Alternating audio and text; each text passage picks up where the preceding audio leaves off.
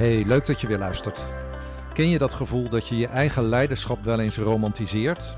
Je eigen purpose of je eigen roeping of why of wat je dan ook maar wil bereiken. Voor mijn gast in deze aflevering is één ding wel duidelijk. 90% is knijterhard werken. En 10% is die romantiek en magie. Twan van der Kerkhof. Hij is oprichter van het European Leadership Platform. Regelmatig spreekt hij bestuurders uit de corporate wereld van bedrijven en overheden over persoonlijke dilemma's en hun levensvragen die er in hun werk echt toe doen.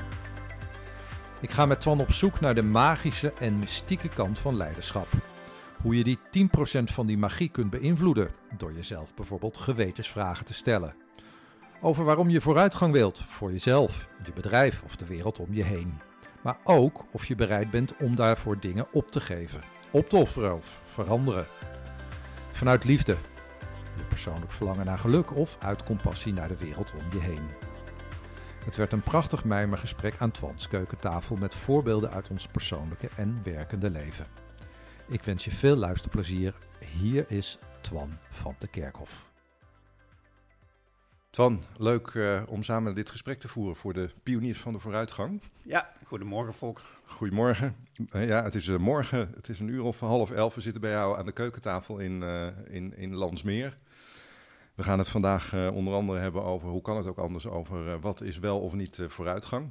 Mm -hmm.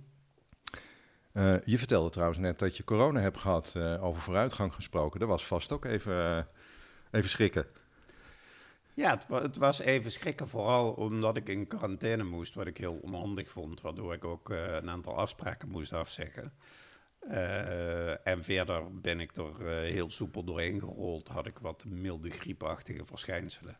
Die voor mannen natuurlijk altijd veel ernstiger zijn dan voor vrouwen. Ja, dus wij leiden wat ik af. Heb enorm geleden. ja. maar het was echt te overzien.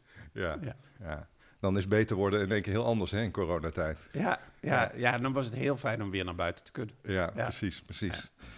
Um, Twan, jij hebt uh, de nodige boeken geschreven. Um, je doet allerlei hele interessante uh, dingen.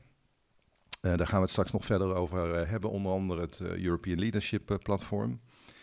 Een van de boeken die je ooit hebt geschreven heet, als ik me goed herinner, De Zeven Zonden Deugden van Leiderschap. Ja.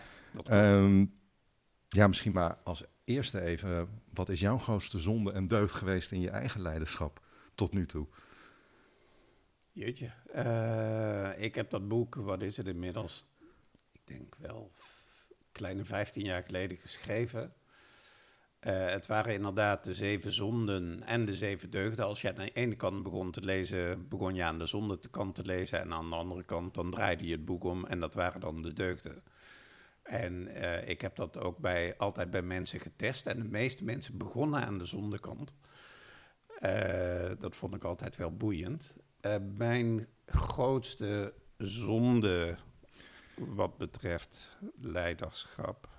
Ehm, dan moet ik even nadenken. ik weet niet eens of ik ze nog alles even weet. Ijdelheid was de eerste. Daar heb ik denk ik niet heel veel last van. Uh, nee? Nee, dat denk ik niet. Nee. Want je, je, denkt het niet? Nee, ik denk dat ik wel... Ik sta wel, ik sta wel graag op een podium, mm -hmm. maar ik ben uh, ook bereid en in staat om daar anderen te laten shinen. En uh, ik hoef niet ik, ik, wil, ik eis in elk geval niet aandacht op ten koste van anderen, denk ik. Dus ik denk dat het met die ijdelheid wel meevalt. Uh, vraatzucht is een zonde. Daar heb ik in leiderschap, wat leiderschap betreft, uh, ook weinig last van, denk ik. Persoonlijk misschien wel meer. Ik uh, eet eer graag in sterrenrestaurants. Je kookt graag, weet ik, ja. Ja, ja. ja. Ehm, vraatzucht, wat versta je daaronder?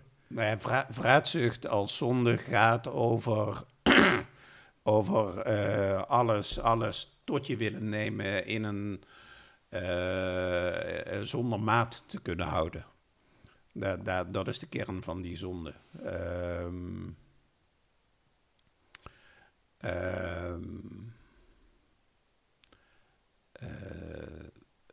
Jeetje, ik, ik moet echt heel diep nadenken wat de andere zonden ook alweer zijn. Stel als je dat nu opnieuw zou moeten benoemen, hè? Ja, de zeven zonden en deugden van leiderschap. ja, Eh, als ik me goed herinner in jouw boek, ga je ook terug. Misschien heb jij zelf wel katholieke roots, maar volgens mij zit er een parallel met, met, de, met, de, met de kerk, met de katholieke Klopt. kerk. Hè? Ja.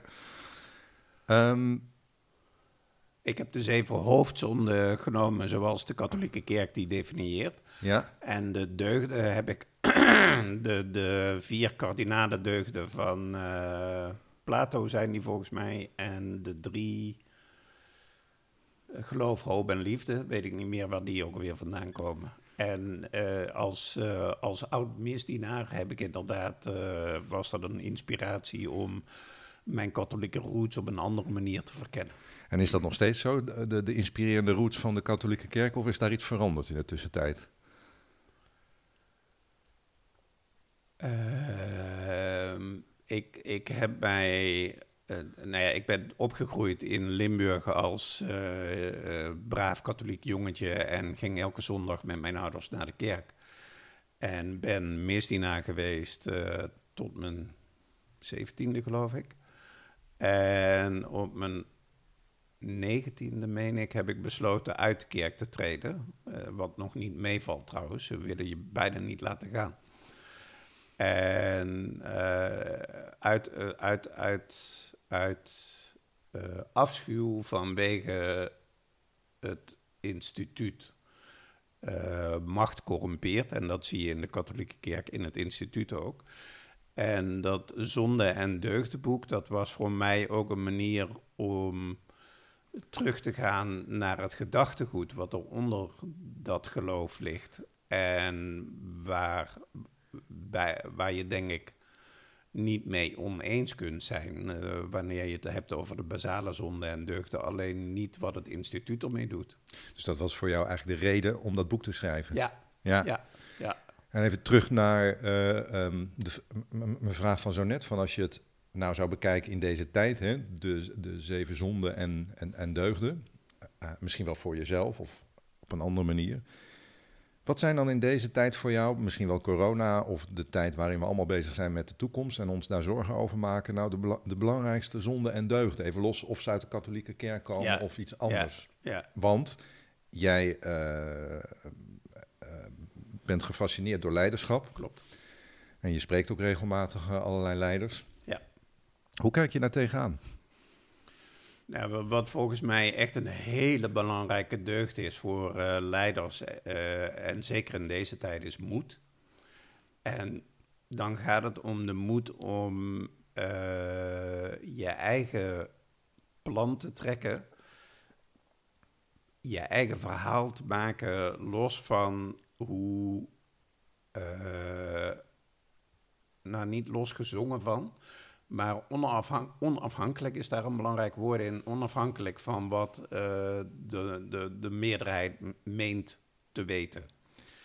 En eh, leiders, goede leiders hebben de moed om links af te slaan als de meute rechts afslaat. Daar.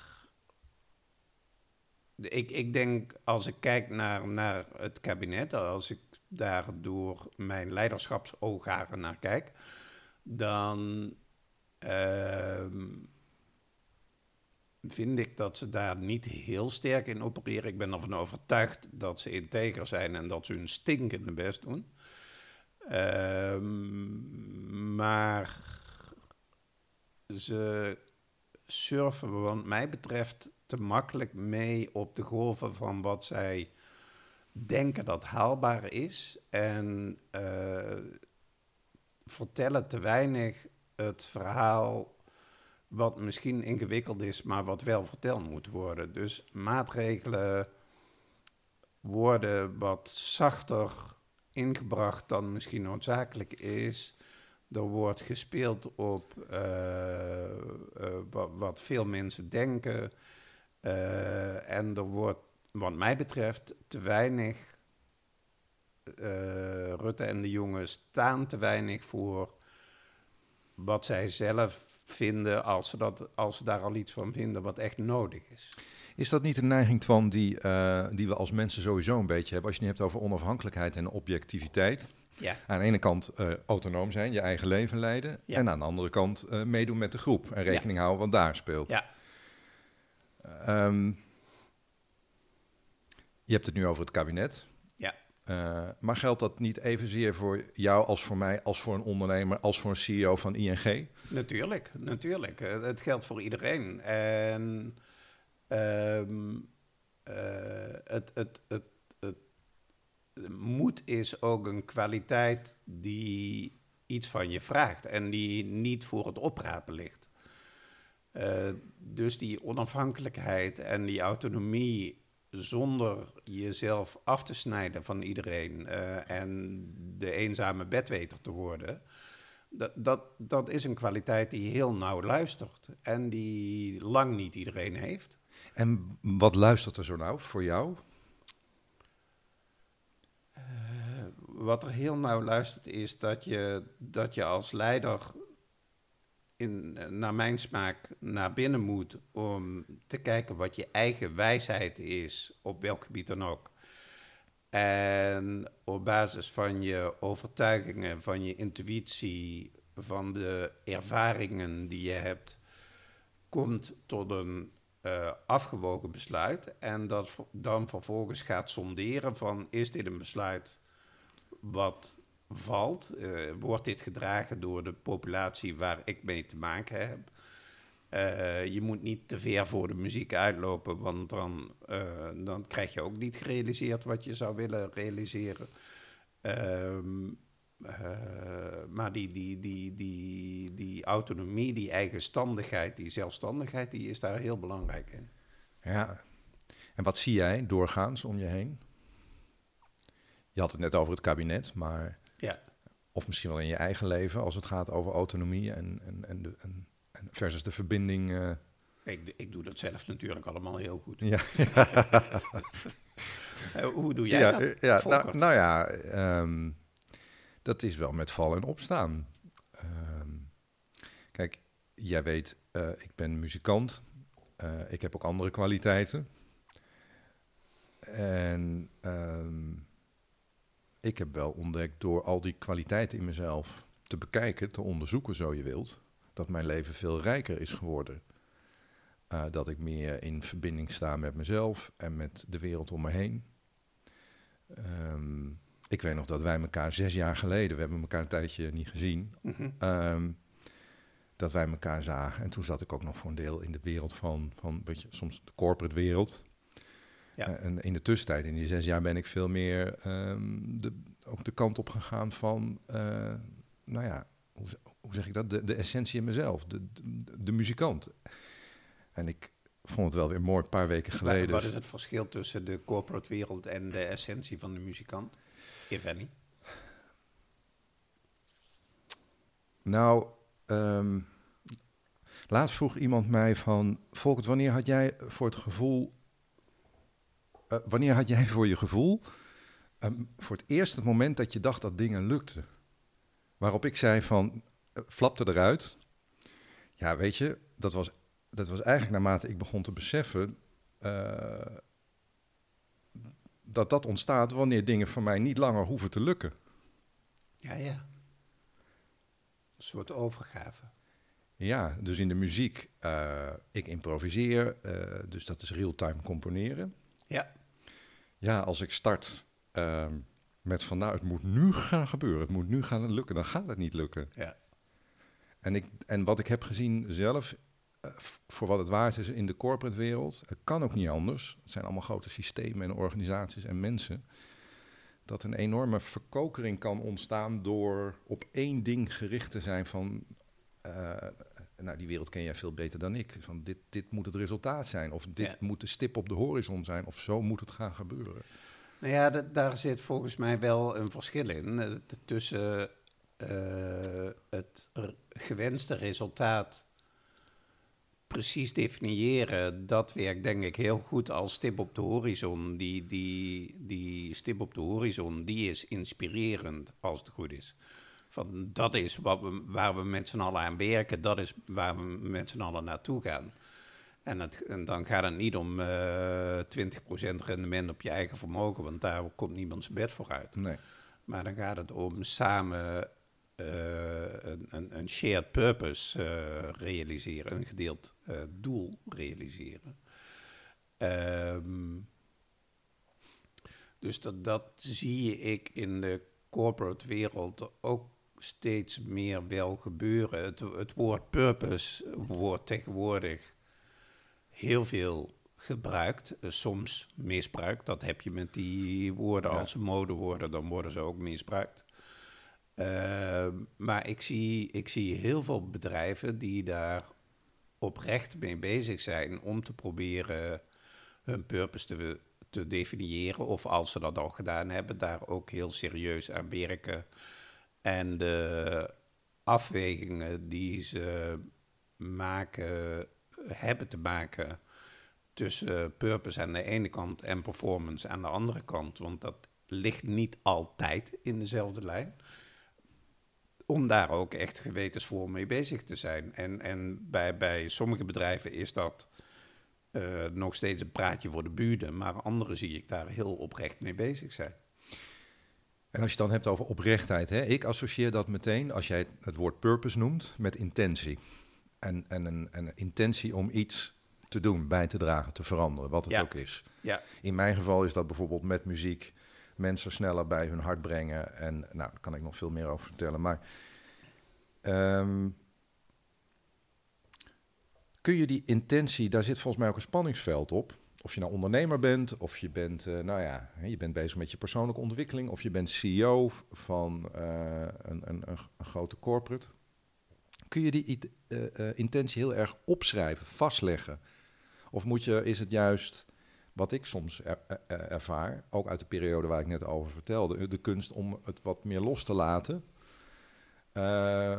omdat je daarmee voorkomt dat je het niet voor de bühne gaat doen en als een kunstje.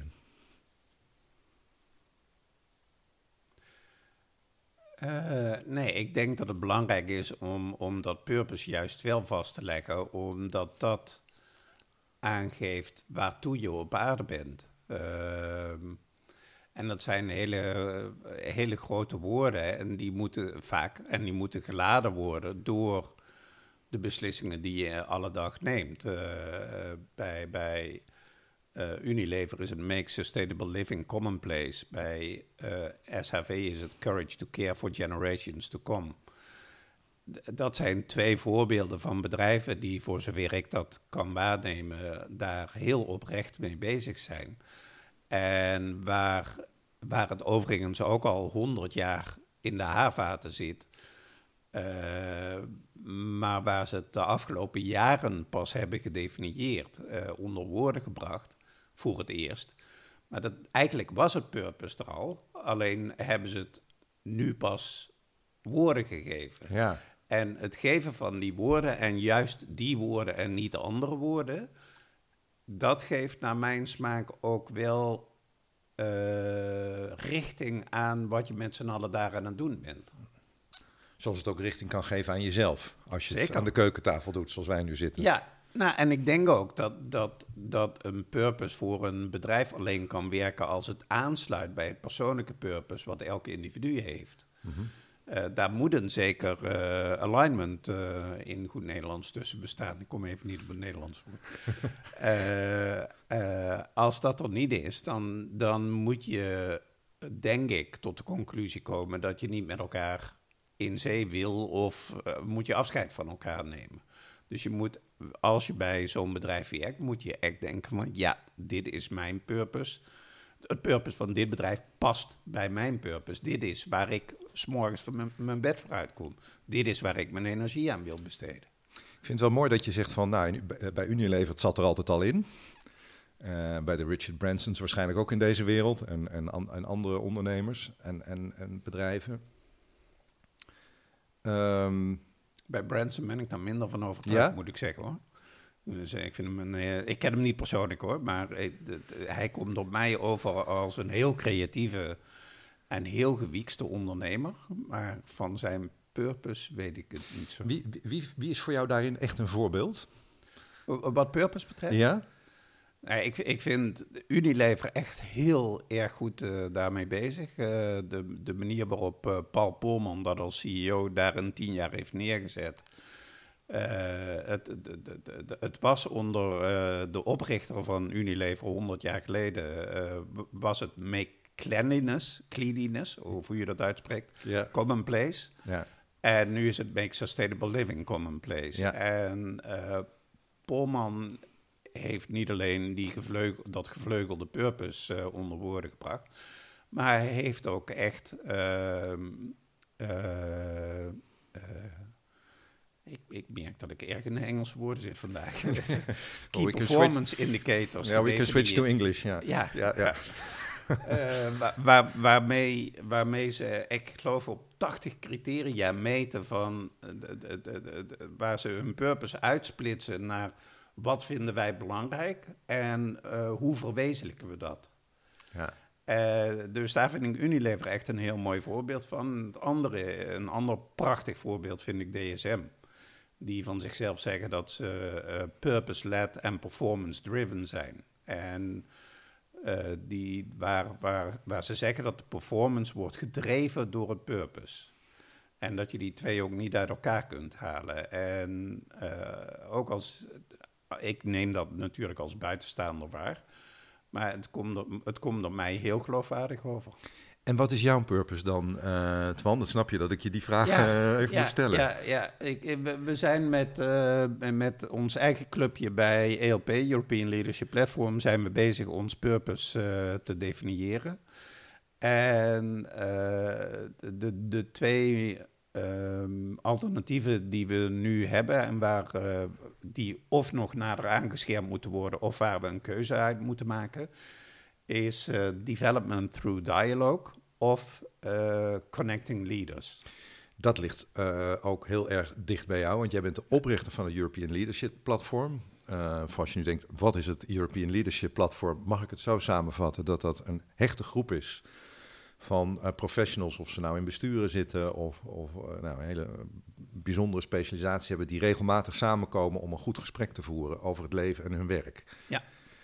Um, jij noemt net die purpose. Dat klinkt meteen ook heel groot in het Engels, hè? Ja. Maar dat moet jou heel erg dicht aan het hart liggen. Was dit ook de reden waarom jij European Leadership Platform, wanneer was het? 2003? 2003, ja. Bent begonnen? Ja? ja? Ja, nadat ik 15 jaar journalist, was, geweest. Dus inmiddels uh, zes jaar langer dan dat je journalist was? Ja, ja, ja. ja. Nou, nog geen zes, maar oh, okay. uh, ja. Bijna. ja. ja. Uh, het was Eh, de, de, reden om het op te richten was heel plat. Uh, ik wilde gewoon een leuke baan voor mezelf creëren. Uh, na 15 jaar journalistiek vond ik het mooi geweest. Ik wilde iets anders gaan doen. Waarom? Waarom? Even tussendoor. Waarom wilde je stoppen in die wereld? Je, was, je werkte voor het ANP, Management Scope, een vakblad over management. Ja, klopt. En tussendoor ben ik nog een aantal jaren freelancer geweest. Mm uh, ik, ik, vond het wel mooi na 15 jaar. En dat had er vooral mee te maken dat ik. Uh, wat ik heel prettig vond aan de journalistiek. En waar ik uh, terugkijkend denk ik wat de belangrijkste reden is geweest dat ik ooit journalist geworden ben, is dat ik als buitenstaander naar de wereld kon kijken en kon opschrijven wat andere mensen deden en zeiden en daar zelf niks van hoefde te vinden. Oh ja, ja. En dat was een hele veilige positie. Ik, uh, ik, ik keek naar het veld en ik speelde niet mee. Herinner je nog het, het interview, het gesprek dat je in die tijd als journalist had, waarvan je, waar je voor het eerst dacht van ja, wacht, weet je, ik wil niet langer die buitenstaander zijn? Uh, dat zat, nee, dat was niet een, een, een, scherpe omslag, dat was een, een, een overtuiging die langzaam groeide. Ja. En toen wist ik ook nog niet wat ik in plaats van die journalistiek wilde gaan doen. Daar heb ik ook een tijdje over nagedacht. Uh, ik wist dat het met leiderschap te maken moest hebben. Ik schreef als journalist ook veel over leiderschap. Dus een onderwerp wat mijn passie heeft. En wat een belangrijke. Uh, er zijn een paar belangrijke bronnen geweest die bepaald hebben wat ik ging doen. Eén was het boek uh, Synchronicity van Joseph Jaworski, dat las ik toen. En uh, Joseph ging, in die, met wie ik nog steeds contact heb, die ging in de jaren tachtig, uh, heeft hij het American Leadership Forum opgericht. Waar hij met leiders in de, in de Verenigde Staten, met name uit de publieke sector, een week lang de natuur introk, waarbij zij zichzelf vonden en zich verbonden aan wat ze te doen hadden in de wereld. En ik vond dat heel inspirerend. Alleen dacht ik van die, die weken in de natuur, in zo'n tentje en een slaapzak, dat Doe maar een hotel. niks. Doe mij maar gewoon lekker eten aan een tafel en een goed gesprek. Ja. ja. Wat raakt je zo in dat leiderschap en Jaworski? Eh, want het klinkt alsof je ook persoonlijk werd geraakt. Ja, dat door, door van alles. Ja, maar ook dat weet ik pas in hindsight. Dat had ik toen nog niet in de gaten. Maar wat mij daar vooral in raakte, dat heeft ook te maken met wat ik net zei over uh, mijn tijd als journalist. Uh, uh, ik ben opgevoed in een katholiek Limburgs arbeidersgezin. En dat zijn. en de boodschap die ik van mijn ouders kreeg was uh, doe maar wat anderen zeggen, dan komt het wel goed. En daar ben ik op, rond mijn twintigste eerst heel anti-autoritair van geworden. Ik was tegen alles en ik uh, demonstreerde ook tegen alles. En uh, later ben ik nieuwsgierig geworden van wie zijn die andere mensen dan, die blijkbaar weten hoe het moet en hoe komen ze erbij? Waarom weten ze dat dan? En ben ik dat gaan onderzoeken. En, en ik vind het nu nog steeds boeiend om die vragen te stellen. Van waarom weet jij wat je weet? Waarom doe je wat je doet? Uh, die, die, ik ben heel nieuwsgierig naar de drijfveren van mensen. Ik wil mensen snappen. En uh, een, een, tweede belangrijke drijfveer bij het oprichten van de ERP was dat ik uh, voor mezelf had besloten dat ik iets met leiderschap wilde. En ik wist niet zo goed wat. Toen, toen ben ik met een stuk of uh, veertig bestuurders en commissarissen en wat consultants gaan praten. En uh, die heb ik allemaal gevraagd wat ze zelf deden op het gebied van leiderschap en vooral wat ze misten. En wat ik uit die gesprekken meenam, was dat mensen zeiden dat ze het een valkuil voor zichzelf vonden om verstrikt te raken in de waan van de dag.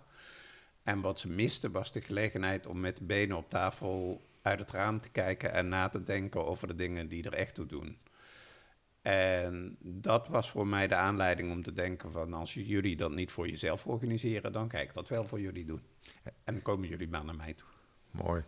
en, en dat doe je dus ook graag voor jezelf, veronderstel ik. Want anders kun je, hou je dit geen twintig jaar vol. Dat is correct. Ik vind het heel erg leuk om voor mezelf ook om mezelf ook te bevragen op mijn drijfveren en om steeds zelf met anderen. Uh, ik ben niet zo goed om na te denken uh, als ik alleen op de bank zit.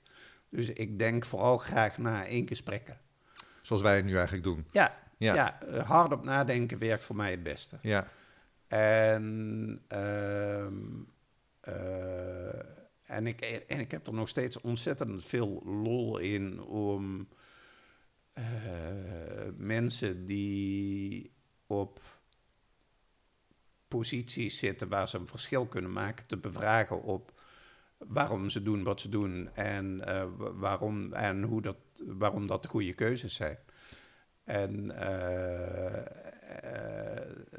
die, die mensen die verversen zich steeds in de loop van de jaren en de onderwerpen verversen zich ook. Ja. En daardoor blijft het eindeloos boeiend. Ik ben er ook van overtuigd dat leiderschap is voor 90% uh, kunde en ambacht.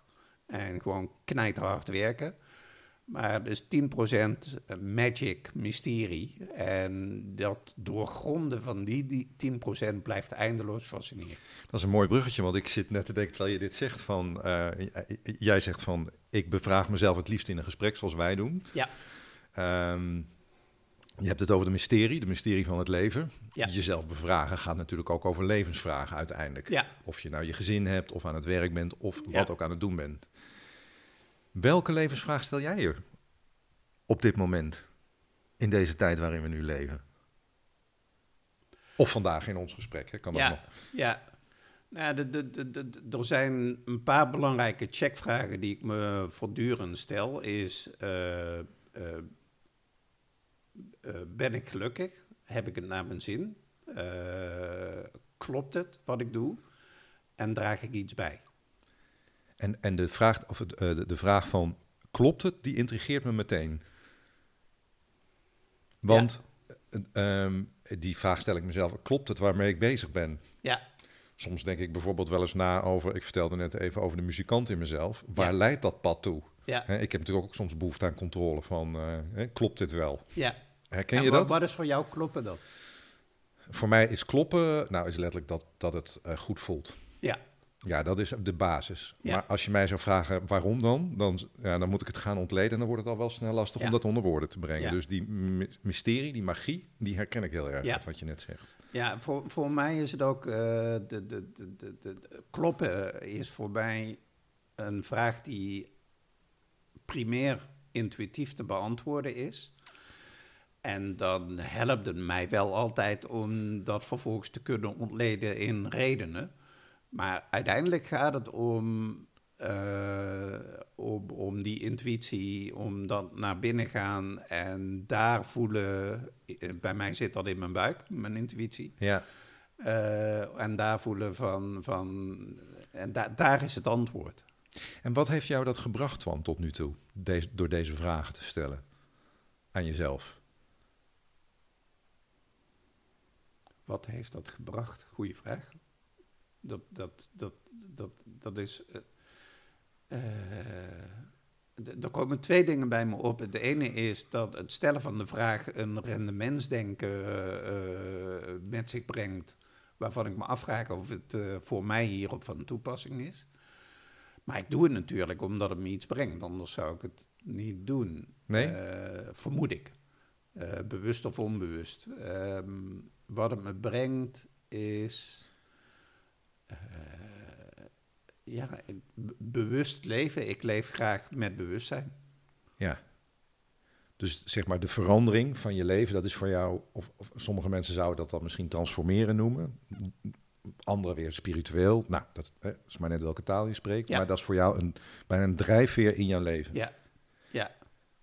En dus is, is bijvoorbeeld ook het, in je werk, het European Leadership Platform, dat is daar ook een soort verlengde van. Eigenlijk zoals je net vertelde. Ja, ja, ja. En een goede vriend van mij die zei ooit tegen mij: eh, el- elk groepje waar jij in zit wordt een councilgroepje.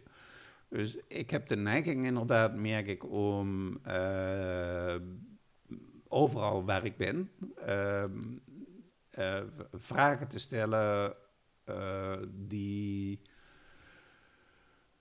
doordringen tot wat naar mijn gevoel de kern is van waar het op dat moment over gaat. En eh, eh, daar, bij het stellen van die vragen heb ik veel aan het journalistieke ambacht, wat ik in de loop der jaren de, daar geleerd heb. Eh, maar de belangrijkste drijfveren, drijfveren zijn oprechte belangstelling en nieuwsgierigheid. Ja, ja.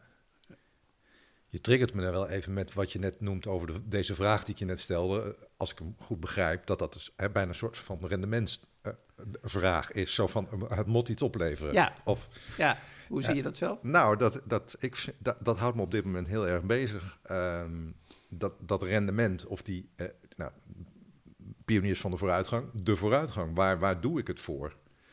Ik schreef voor mezelf eh, twee jaar geleden eh, op, op, ik had een mooie eh, ehm, plaat gemaakt, groot vel papier op tafel en een soort van, zo- zoals sommige mensen dat noemen, een soort van visual board gemaakt Ja, over mijn leven. ja, En in hindsight, zoals jij dat wo- mooie woord zo net noemde, eh, heb ik ontdekt dat eh, muziek de grondtoon is van mijn bestaan. Dat stond ook op die, eh, op, op, op die, op, nee, hoe zeg je dat? Op die plaat ja, die bij mij aan de muur hing. ja, mooi. De grondtoon van mijn bestaan. En ergens stond ook het woord ego. Dus ik doe het niet voor het applaus. En voelde ik al. Ik stelde mij oprecht de vraag: waarom maak ik muziek? Mhm, Doe ik dat voor het podium, voor het applaus of voor iets anders? mhm. Gelukkig voor iets anders, dat voelde ik op dat moment wel. Ehm, maar het is ook spannend om op een podium te staan. Stel dat mensen niet zouden klappen, of mensen vinden het maar niks. Ja, Eh, ik ja, weet je dat geeft iets bloot van jezelf. enorm, enorm, iets bloot. En, en jij hebt mij ook meegemaakt in het real-time componeren, het improviseren. Dat is enorm kwetsbaar. Ja, Ehm, in de goede zin van het woord. ja, maar het gaf mij heel veel uh, houvast, de grondtoon, hè, muziek als grondtoon van het bestaan. En enlighten me, weer Engels. Verlicht. Wat, wat is grondtoon? Wat betekent, wat is de grondtoon in de muziek? Wat is dat? Voor mij, in mijn leven, is muziek is voor mij de reden waarom ik besta. Oké. Dus dat is voor mij echt de essentie. En ik heb ontdekt, dat is niet van de ene op de andere dag gegaan, dat muziek voor mij een taal is die veel, die, die, waarmee ik veel meer kan um, verbinden, zo je wilt. Nou, contact met mezelf en met jou of de luisteraar. Ja. ja. Zelfs de luisteraar die nu luistert naar onze podcast. Ja. Uh, dan uh, het gebruik van woorden. Hè, ja. het, het, bekende tegeltekstje luidt toch ook: muziek zegt meer dan uh, duizend woorden. Nou, Ja. dat, voor mij is dat echt zo. Dus mijn ambitie is niet om op dat podium te staan, om het helemaal over een andere boeg te gooien. Zeg, nou, ik ga nu, vanaf nu een podium leven en ik sta eh, op nou, allerlei. Nee, ik wil muziek op allerlei plekken eh, ehm, inzetten, buiten het podium, buiten de, de, eh, eh, buiten de muziektempels, zeg maar, om mensen te raken. Ja. En, en muziek voor je te laten werken. Ja. Dit van is voor mij was echt wel een inzicht. Eh, omdat het, het is, was ook een zuivere vraag aan mijzelf, een gewetensvraag. Waarom doe ik dit? Ja, ja. Waar bij me opkomt is, uh, we hadden een paar weken geleden bij LP een uh, sessie waarin we een strijkkwartet gebruikten als analogie voor een excellent team. En uh, toen hadden we, we werken bij LP altijd met een, een openingsvraag aan tafel die iets zegt over wie je bent. Ehm, en toen was de openingsvraag: uh, vertel eens iets over een bijzondere muzikale ervaring die jij ooit hebt meegemaakt en wat zegt dat over jou? En uh, ik had toen een concert van Leonard Cohen, wat ik in uh, 2008 uh, zag in het Westerpark in Amsterdam, waar ik toen tegenover woonde. Waar ik naartoe ging met niet heel hoge verwachtingen, maar hij was na wat was het, na twintig jaar of zo weer eens op tournee omdat hij geld nodig had. Hij was toen 73, als ik me goed herinner. En ik dacht van, nou ja, ik woon er tegenover, laat ik er naartoe gaan. Dan heb ik die man nog een keer gezien voordat hij doodgaat. En ik, ik was tot tranen toe bewogen die avond. Uh, ik, ik kende heel veel van zijn liedjes wel, maar wat ik er prachtig aan vond, was dat hij daar met zijn hele hebben en houden stond, met als vol als de persoon die hij was. En Suzanne, wat hij waarschijnlijk al uh, duizend keer, zo niet vaker gezongen heeft in zijn leven, klonk alsof het die avond voor de eerste keer uit zijn mond kwam. En hij maakte zelf die verbinding met dat liedje en maakte de verbinding met, uh, ik geloof, 15.000 mensen die daar stonden te kijken en dat was magisch. Magisch, ja. ja. Maar, ja. Dus voor jou was de magie op dat moment ook iets weer wat je verder bracht? Op die dag of... Het, het was iets wat uh, voor, voor mij is een belangrijke maatstaf van magie in muziek of met eten, uh, is of het me ontroert. En dat heb ik realiseer ik me nu niet zo snel met leiderschap. Ik word zelden door leiderschap ontroerd. Ja, is dat zo? Ja. Is ja. het een hoofdding geworden? Ja. Voordat ik daarop doorga, want ik wil toch even nog terug. Jij stelde mij de vraag: hoe kijk jij tegen het rendementsdenken aan? Ja. Je noemt nu de magie ja. en de ontroering. Dat vind ik prachtig, de ontroering. Ja. Um, mij houdt heel erg de vraag steeds bezig. Ik noemde net het voorbeeld van de muziek: van wat is nou vooruitgang? Uh, als je nu kijkt met corona, wat voor de een uh, vooruitgang is met een prik, is voor de ander gewoon zwaar een, een leven dat stilstaat. Ja. En dat leidt tot tweespalt, een tweedeling. Ja. ja. Um, dus mij houdt ook heel erg bezig van wat is dan die vooruitgang? Wat drijft ons in vooruitgang? Want vooruitgang is ook zo'n woord, jij noemde net het woord rendement, waarvan je denkt, ja, zodra ik het noem, moet het iets opleveren. Ja. Het is bijna alsof je de wereld wil verbeteren. Uh, het moet iets opleveren. Ja. Uh, het moet meteen groots en mislepend. Ja. Uh, voor de duidelijkheid, dat vind ik ook heel erg nodig vanwege hè, alle problemen. Maar het is wel een gewetensvraag, vind je niet? Van wat is vooruitgang? Ja, zeker. zeker. Dat, dat vraagt erom dat je definieert Eh, waarom? Ja, dat vraagt erom dat je definieer, definieert wat voor jou vooruitgang is. En dat bepaalt vervolgens waar jij aan wilt en gaat werken. En wat jouw bijdrage gaat zijn. Dus voor mij uh, is vooruitgang.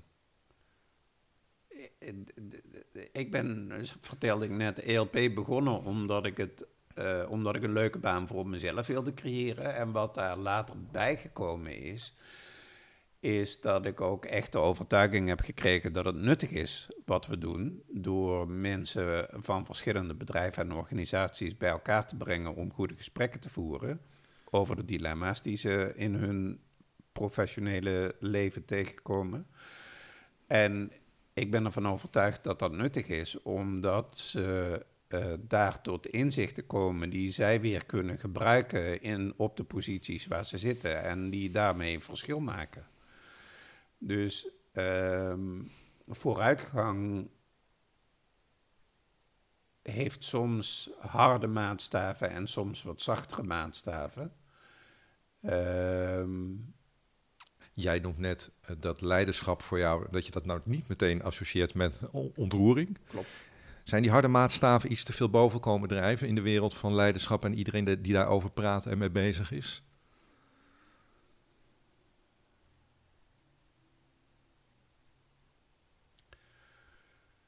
Uh, het is verleidelijk om daar ja op te zeggen. En ik ben, ik ben een tijdje stil, merk ik, omdat ik ook geneigd ben om het antwoord te nuanceren.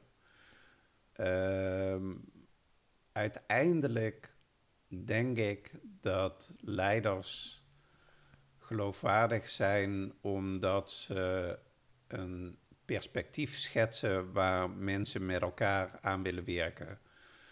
En dat doen ze niet door die harde maatstaven. Die harde maatstaven zijn wel nodig om uh, ook uh, helder te hebben uh, waar je aan gaat werken. En niet alleen maar een, een richting te hebben, maar ook te definiëren van dit is wat we willen bereiken en volgend jaar en niet over tien jaar. Ja. dus die harde maatstaven heb je wel nodig. Als je alleen maar kwantitatieve maatstaven hebt en je hebt geen kwalitatief verhaal, dan is het armoede. Ja. Dus... Speelt kwantiteit in muziek een rol? Kwantitatieve maatstaven? Dan, uh, ik moet even voor mezelf de vertaling, maar je bedoelt dan het resultaat of de, de performance? Of... Ja, nou ja, ik weet niet wat ik met de vraag bedoel. De vraag kwam bij me op. Het speelde in elk geval zin. Het is niet zo dat een symfonieorkest uh, beter presteert als uh, de negende van Beethoven sneller spelen. Nee, dat is, dat is bijna een filosofisch gesprek over de maatstaven van muziek. Die vind ik trouwens wel heel verleidelijk. Maar, maar, maar kijk, iemand zei eens tegen mij, een, een muzikus ook.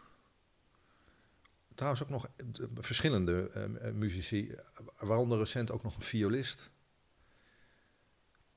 Um, ik kan zijn naam zeggen, Peter Brunt.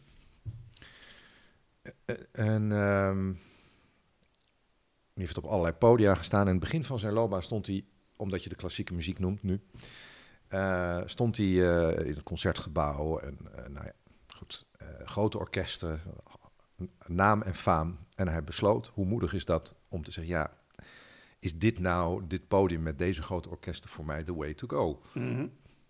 Is dat nou de maatstaf? Mm -hmm. En hij is zich heel erg gaan specialiseren in meer intieme klassieke muziek, namelijk kamermuziek. Kleinere ensembles in de kleinere zaal, hè, de kleine zaal van het concertgebouw, ja. bij wijze van spreken. Ja. Als ik hem even naar mezelf toe trek, over van wat is mijn maatstaf voor muziek? Nou ja, ik zei uh, je net al van, um, voor mij gaat het over raken. Die ontroering, die magie die jij zelf ook ervaarde tijdens dat concert. Een andere maatstaf voor mij is dat ik uh, het talent dat ik heb, dat ik daar verantwoordelijkheid voor neem. En dat ik dat heel erg serieus neem. Dat heb ik lange tijd niet gedaan. Ja, mooi. Tot een jaar of vijf, zes geleden. Mooi. Dat is voor mij de belangrijkste maatstaf. Dat ik dat, en dus dat betekent dat ik uh, uh, uh, heel actief studeer. Dat betekent ook dat ik soms de frustratie daarin aankijk. Ja. Soms zit die in van het lukt niet, over vooruitgang gesproken. En soms zit het ook in van ja, ik heb ook een aantal andere talenten naast de muziek die ik ook graag uh, inzet. Ja. Zoals het, uh, het voeren van fijne gesprekken zoals wij doen. Ja. Dus dan moet ik kiezen in tijd. Ja. Um, maar de maatstaf blijft om daarin mezelf uh, ja, echt te ontwikkelen. Ja. En vanuit daar um, het de wereld in te zetten. Ja. Ja. Ja.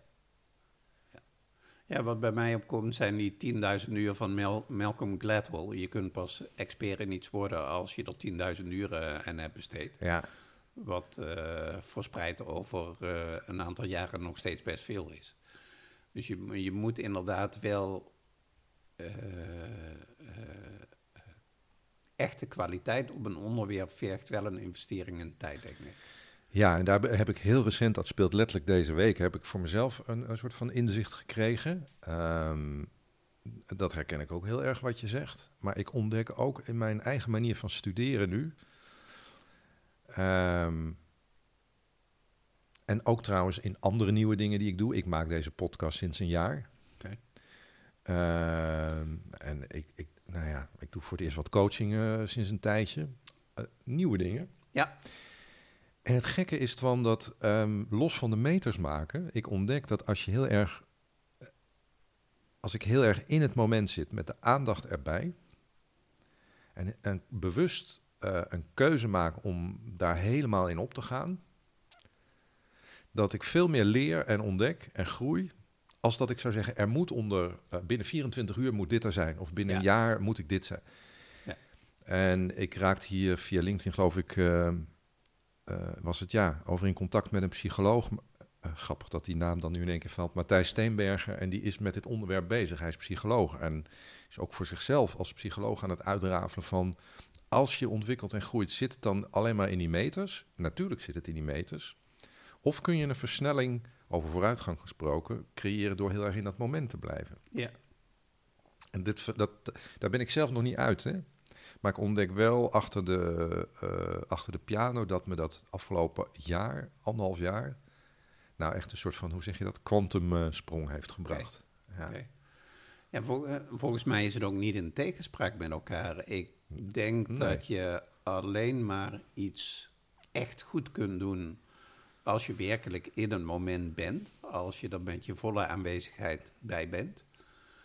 Um, en dat laat onverlet dat je, uh, uh, dat je vooraf kunt definiëren waar je naartoe wil, uh, zodat je ook de keuze kunt maken om de juiste dingen te doen waarin je dan in dat moment bent. Ja herkenbaar. Zeker herkenbaar. Ja, en in die zin, um, jij noemde net de ontroering. Voor mij, ja, hoe, hoe opendeurderig het ergens ook klinkt, maar vooruitgang is, gaat voor mij wel over liefde. Dat je de dingen doet vanuit een oprechtheid.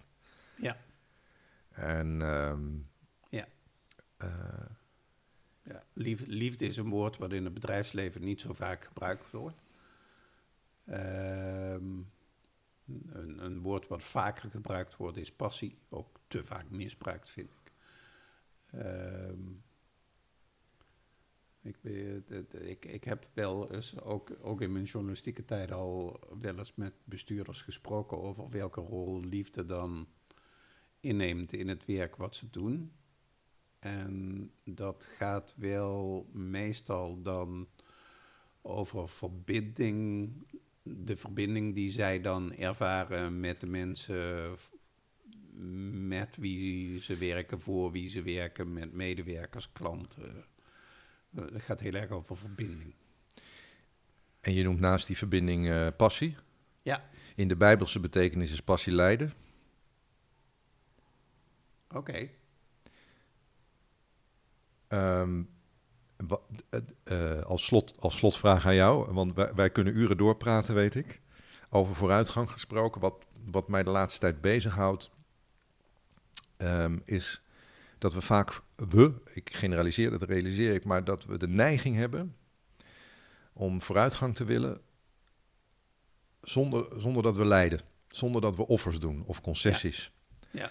En ik zie dat eh, bij mensen en soms ook bij mezelf. Ja. ik ben daarin zeker niet verlicht, maar ik zie het ook bij organisaties en corporates. Ja. Sorry zeggen voor een schandaal. Terwijl er toch weinig, eh, eh, ja, voor de buitenwereld althans, eh, lijkt te veranderen. Hoe kijk jij daar tegenaan? Welke concessies, moet je überhaupt offers doen of concessies doen om vooruitgang op te zoeken? Of is het een luxe product? Oh, oh, Vooruitgang, een Ja, luxe product? Nee, nee, vooruitgang is geen luxe product. Moet je offers doen? Eh, nee, dat hangt er vanaf hoe je vooruitgang definieert. Wat meteen bij me opkomt is eh, de klimaatcrisis. Daarin eh, moeten dingen veranderen. Er is een voortschrijdend inzicht wat er moet veranderen.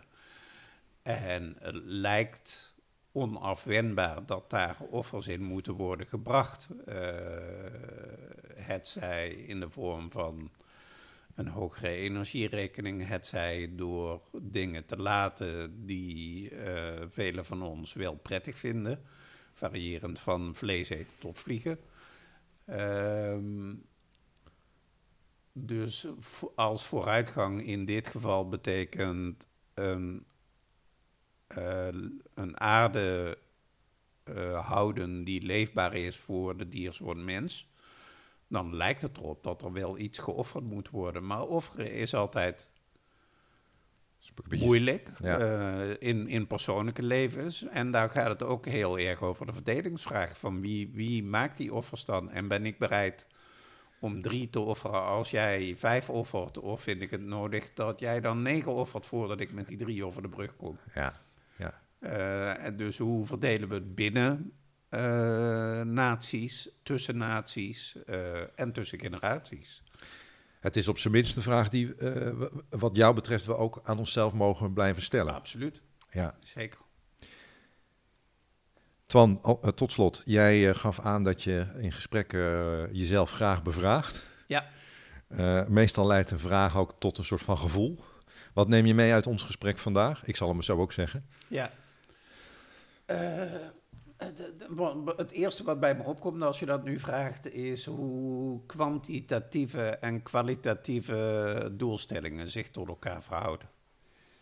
In, le- in leiderschap of Eh, En zowel in mijn persoonlijke leven als eh, in eh, leiderschap van grote organisaties. ja, ja. En jij? Ja, ik neem mee. Ik vond ja, jouw, jouw voorbeeld van de magie en de mystiek en de ontroering van het leven en de plek die dat verdient ook in de wereld van leiderschap. En ook in mijn eigen persoonlijk leiderschap, zoals je dat geloof ik noemt. Ja, dat, dat, dat raakt mij. Dat vind ik, dat vind ik een prachtig, ehm, prachtige drijfveer om door het leven te stappen. En ehm, ik was heel nieuwsgierig ook van tevoren naar jouw antwoord op de vraag waar we het net over hadden van is het goed om soms ook stil te staan bij wat je offert of opgeeft, loslaat voor, voor vooruitgang, je persoonlijke vooruitgang of vooruitgang van bedrijven. En dat stimuleert mij om ook die vraag aan anderen te blijven stellen. De komende tijd eh, eh, zal ik die vraag ook aan anderen in mijn podcast stellen. En eh, als je nu luistert, zou ik hem ook aan jou willen stellen. Wat zie jij als vooruitgang en wat voel jij dat er nodig is voor je eigen vooruitgang of die van de wereld? En wat eh, kun je daar aan doen? En ik zou je ook willen uitnodigen om jezelf nog eens de vraag te stellen in de wereld van COVID waarin we nu leven, waarin veel tweespalt en, en, en, en verdeeldheid soms lijkt te zijn voor en tegen vaccineren. Je weet precies waar ik het over heb, of die, of die, die app op je telefoon, eh, de QR-code. Stel die vraag ook eens eh, aan jezelf en stuur me een DM of laat me weten wat jij daarover denkt. Ook geïnspireerd uiteraard wellicht door het gesprek eh, dat wij vandaag hadden, eh, Twan, in Landsmeer, bij jou aan de keukentafel. Dankjewel Graag gedaan. Dankjewel voor je komst. en eh, blijf doorgaan met je mooie werk. Dankjewel, Volker. Bedankt voor het luisteren. En ik ben natuurlijk heel benieuwd naar je reactie op wat we allemaal hebben besproken. Laat het me weten en stuur me een berichtje via mijn social media. Facebook, LinkedIn of bijvoorbeeld Instagram. En via mijn website kan natuurlijk ook www.volkertroosting.nl. Voor nu wens ik je een hele fijne dag en tot de volgende keer.